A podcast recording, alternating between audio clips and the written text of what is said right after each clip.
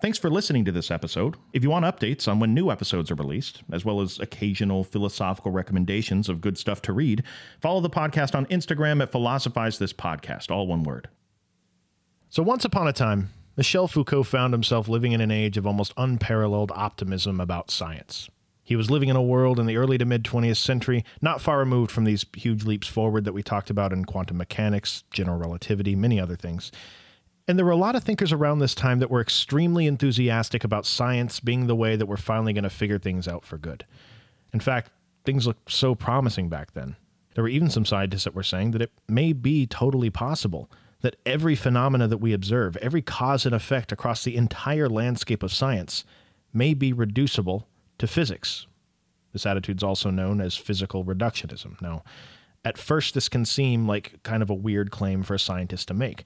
But when you consider the size and scope of the breakthroughs that happened during their lifetimes, and when you look at science the way that they did, it actually makes total sense. I mean, after all, for example, we often wonder about the psychology of an individual and what led them to think some thought or make some choice. Well, it's not crazy to think that someone's psychology and the decisions they make is massively influenced by their biology and the way that biology interfaces with the world around them. Psychology, in a way, depends on biology. Well, it's not crazy to think that biology is massively influenced by a complex ecosystem of chemical reactions that are going on. Biology depends on chemistry. It's not crazy to think that chemistry is nothing more than the interactions between atoms and molecules that ultimately adhere to the laws of physics. What some scientists were saying during this time is that while we're obviously nowhere near this point yet, it's not crazy to say that at some point in the future, we may have such a deep understanding of all these fields that complex things like thoughts and behaviors may be able to be predicted by science at the level of physics. There's a feeling at the time that things like physics, mathematics, and cosmology are more pure in terms of being a science than something like psychology. And it's not that psychology isn't important. The point is, these three fields are the simplest forms of science. They seem to be the most foundational forms of science, and they require the least amount of conjecture or theory to justify the conclusions they arrive at than any other science. This is why, once upon a time, Foucault finds himself in a world where practically every person that came before him that sat down and wrote a history of science looked at that history primarily in terms of the advancements in those three fields physics, mathematics, and cosmology. Well, Foucault sees this and immediately realizes that this may be creating a huge blind spot when it comes to our understanding of the history of science. What Foucault wants to do is take a look at the very same history but instead look at it through the lens of three different fields, three neglected fields in the history of science to him biology, linguistics, and economics. See, because Foucault's much less concerned with the history of mathematics or physics or, I mean, even the specifics of what any particular scientist had to say. What he's more concerned with are the underlying rules that exist in the background of all scientific inquiry that make conducting science even possible, and the relationship between scientific knowledge and power structures in the world around us. Let me explain over the course of the next two episodes or so. The fancy way of putting it is that Foucault would say that in our world, there's a dichotomy between discursive formations and non discursive formations, a dichotomy between what others would later call the articulatable and the visible. The non fancy way of putting this is that since the 1700s, we've had on one hand the institutions that make up our societies hospitals, schools, prisons, social circles of many varieties, also known as non discursive formations, but then on the other hand, we've always had the systems of language that we use to talk about these institutions. Language that drastically changes the way we view the function of those institutions, or discursive formations. For example, in our modern world, when we think of a school, the primary function of a school is educating the youth. When we think of a hospital, primary function of a hospital is to provide care to the patients. When we think of a prison, primary function, as we talked about last episode, is the reformation of the minds of the criminals. In other words, and this is a massive through line in Foucault's fifth book in 1966 titled The Order of Things and Archaeology of the Sciences. In other words, we live in a world where Foucault says there is a clear dichotomy between seeing and saying. A dichotomy between seeing systems of representation, the visible, things like hospitals and schools, and then saying things about those systems, the articulatable, or the language we use that drastically affects the way that we see them. If there was a primary concern of this book that Foucault would want to make sure is clear so that it sets up all the other primary concerns of this book, this would be it. Discursive is just a fancy word for talking about discourse. Discourse is also just a fancy word, but it's complicated because it's a fancy word that Foucault uses in many different ways all throughout his work. The meaning of the word seems to evolve for him over time. Depending on where you're reading, it can mean anything from just the language that surrounds a topic to the assumptions and the way that people think and talk about a subject, I mean, all the way down to a set of concepts that relate in some way to another set of concepts that allow us to make sense of things in a particular period of time. It, the reason it's so weird right here is because Foucault almost always uses the word discourse with the word scientific preceding it. And whenever he references scientific discourse, he's usually talking about a large and complex network of meaning and baggage that gets smuggled in whenever scientists claim to have knowledge about the way that things are. See, living in a world where so many people around him are worshiping at the altar of science, Foucault wants to shine a light on the limitations of science and show how the conclusions of science oftentimes have unintended consequences that hurt people. Regardless, though, Foucault and his views on science are a perfect example of a structuralist and post structuralist butting heads with those outdated Enlightenment era assumptions about science and philosophy that we've talked about on previous episodes. The short version, I guess, is that people may have become a little too enamored with science and logic because of all the breakthroughs that happened in the early 20th century and because they were trying to get away from that long tradition of philosophy being unverifiable speculation. See, because another thing we missed out on by going over the logical positivists so quickly is that it wasn't just the logical positivists that were skeptical of the last couple hundred years of philosophy.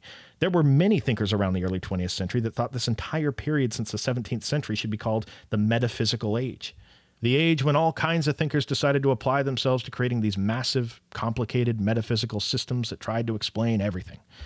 A delusion that ran deep at the time, with a lot of key players involved in the process. I mean, we had Descartes, whose system was critiqued by Spinoza and Hume, who then were eclipsed by the work of Kant, who then had to concede to the system of Hegel. The problem with looking at the history of philosophy this way is that it completely ignores the fact that it's a direct mirror of all the mistakes people were making when looking at all of history during this time. What I'm trying to say is Foucault's problem with lumping everything in the last couple hundred years into something called the metaphysical age is a culmination of several problems we've already talked about on this show when it comes to assumptions made in the thinking of the early 20th century. Remember the outdated way of looking at history where we hyper focus on subjectivity and the actions of a few key players? What is history? Oh, well, history is when Napoleon invades Russia, uh, Harun al Rashid captures this territory, Bismarck signs this treaty. But is this the totality of what history is? There are thousands of other angles you could view the history of the world from. And what happens when you do that? What new insights start to present themselves? Remember Thomas Kuhn and his history of science? and how he wants to move away from focusing on individuals like Copernicus and Newton and Einstein and their subjectivity, their individual achievements, and instead wants to focus on larger structural shifts that occur to instead look at history through the lens of large scale paradigm shifts, as he calls them, moments. Moments when paradoxes and contradictions pile up and create fractures in the existing way of doing science, fractures that eventually cause the whole scientific paradigm to break, at which point an entirely new method of doing science takes over. Doesn't viewing science from this slightly different angle give us fresh, new insights into the history of science that we would never have seen if we just looked at history through the lens of subjectivity? More than that, though, is this method the end all be all way of looking at the history of science? I mean, what possible reason could anyone have to privilege Thomas Kuhn's method over any of the countless other angles we could view the history of the world from? How much are we missing by having such a rigid and narrow method of cataloging history? Well, Thomas Kuhn is just one example of many that are trying to find alternative histories. Foucault's another thinker that's calling this stuff into question. And you can see even before 1966 in the order of things, he's already looking for alternative ways of interpreting what's happened in the past. We talked last time about two distinct sort of epochs that exist when it comes to the way we punish criminals the sovereign age and the disciplinary age. Well, there's a similar sort of thing in Foucault's book titled Birth of the Clinic when it comes to the way we treat patients in hospitals. Once again, just so we're clear, Foucault is not viewing history in terms of the achievements of individuals, but instead in terms of vast periods or epochs that occur. For example, when you read Birth of the Clinic, same sort of thing. No individual doctors or technicians are featured prominently. No, the, the whole feel of the book is more like, well, in the 18th century, when people are sick, you have a building patients go to called a clinic. In the 19th century, you have a building patients go to called a hospital. In other words, the language has changed in some small way between these two periods. Another example 18th century, when a patient's sick, they're seen as sort of immersed within a disease. That's how people talked about illness in the 18th century. The patient that's being treated is under the grip of the disease cholera, for example. Whereas in the 19th century, in a hospital, the disease is seen as something that's inside the patient that needs to be fixed. Once again, the language used to describe the patient has changed. Another example 18th century, disease is talked about as a thing that's almost a priori. Disease exists as its own thing, out there somewhere, independent of any human being contracting it. In the 19th century, the collection of symptoms within the person is the disease itself. In other words, in both centuries, we're studying the same disease. You could have the exact same patient in both periods. But when the fundamental language we use to describe the illness changes, so too does the way we see the illness and the patient and the task of the doctor, and really some pretty important things about the way that we see the world. There's even some metaphysical claims thrown in there. Now, it might be tempting here to think that Foucault and Kuhn are essentially saying the same thing. Instead of looking at individuals, they're just looking at movements and trends that have happened throughout history. But the nuances and the differences between them are actually crucial if we want to fully understand Foucault and his work. Foucault breaks down history into long periods or epochs that he calls epistemes. And maybe the best place to start explaining this is to talk for a second about the differences between the paradigm shifts of Thomas Kuhn and these epistemes that Foucault's talking about. Paradigms are easy. All that Thomas Kuhn's referencing when he says paradigm are the dominant theories, practices, instruments, methodologies of a given period of time within the sciences. The scientist using these things not only knows all about them, they know that they are the best practices of the time they're living. If they're going to be conducting any sort of respectable science, they better be using them. Paradigms, generally speaking, don't last very long. I mean, they last for a while, but it's not long before better or different science comes along and replaces them. Paradigms can quite possibly only affect one discipline. For example, there could be a dominant paradigm specific to biology that doesn't carry over into other fields of science. Now, epistemes, on the other hand, are not so easy. Here's the definition of what Foucault means by an episteme quote, the historical but non temporal a priori, which grounds knowledge and its discourses, and thus represents the condition of their possibility within a particular epoch. End quote. So let's unpack that and try to explain it using a bit more English this time. Similar to a paradigm, an episteme is a period of time. But unlike a paradigm, where scientists are consciously aware of all the best scientific practices of the world they're living in, an episteme is a set of entirely unconscious assumptions that are made. Foucault is making the case that every scientist, regardless of when they're conducting their work, does that work proceeding from certain background epistemological assumptions that make conducting science even possible. And these assumptions, not only do the scientists not realize that they're making them, but they're so deeply ingrained within the culture that the scientist lives in that they ultimately dictate everything from the experiments the scientist chooses to run to the questions the scientist thinks are worth answering, all the way down to what the scientific community as a whole decides should be accepted or rejected as fact. The best way I've ever seen it put is to think about it this way You woke up this morning and chose the outfit that you were going to wear. Now, short of you being an exhibitionist or one of the chieftain nobles of a nudist colony or something, chances are there wasn't a single second in your mind when you entertained the possibility of going to work completely naked today. In fact, let's say you're a complete weirdo and you actually thought about that. In the event your mind actually went to a place like that, even for a second, what would happen? Well, you'd immediately dismiss it as an idea. And why? Because there is a cultural norm against nudity in public that runs so deep that to even entertain the possibility of going to work naked would not only be preposterous, but it would be a complete waste of your time to consider it as an option. But what if this same dynamic extended to the way you think and talk about everything? What if you were a scientist in that world? The point that Foucault's making here is that all of discourse, the entirety of the way you think and talk about things, has been filtered through a set of background assumptions given to you by the cultural and historical conditions you were born into. And these assumptions in the background are things that most people take to be just the common sense way that the world should be chopped up, if they're even aware of these things at all. But this set of background assumptions change over time, much less frequently than Thomas Kuhn's paradigms. Not only that, though, when one of these epistemes changes, it has a much more transformative effect on the world than when a scientific paradigm changes. A paradigm can change, and it may only affect one or two fields. When an episteme changes, it affects all of the sciences simultaneously. To return back to our definition, these epistemes are the historical a priori, prior to experience in the world, that grounds knowledge and thus represents the condition of their possibility within a particular epoch or period of time. Let's talk about a couple examples of these epistemes.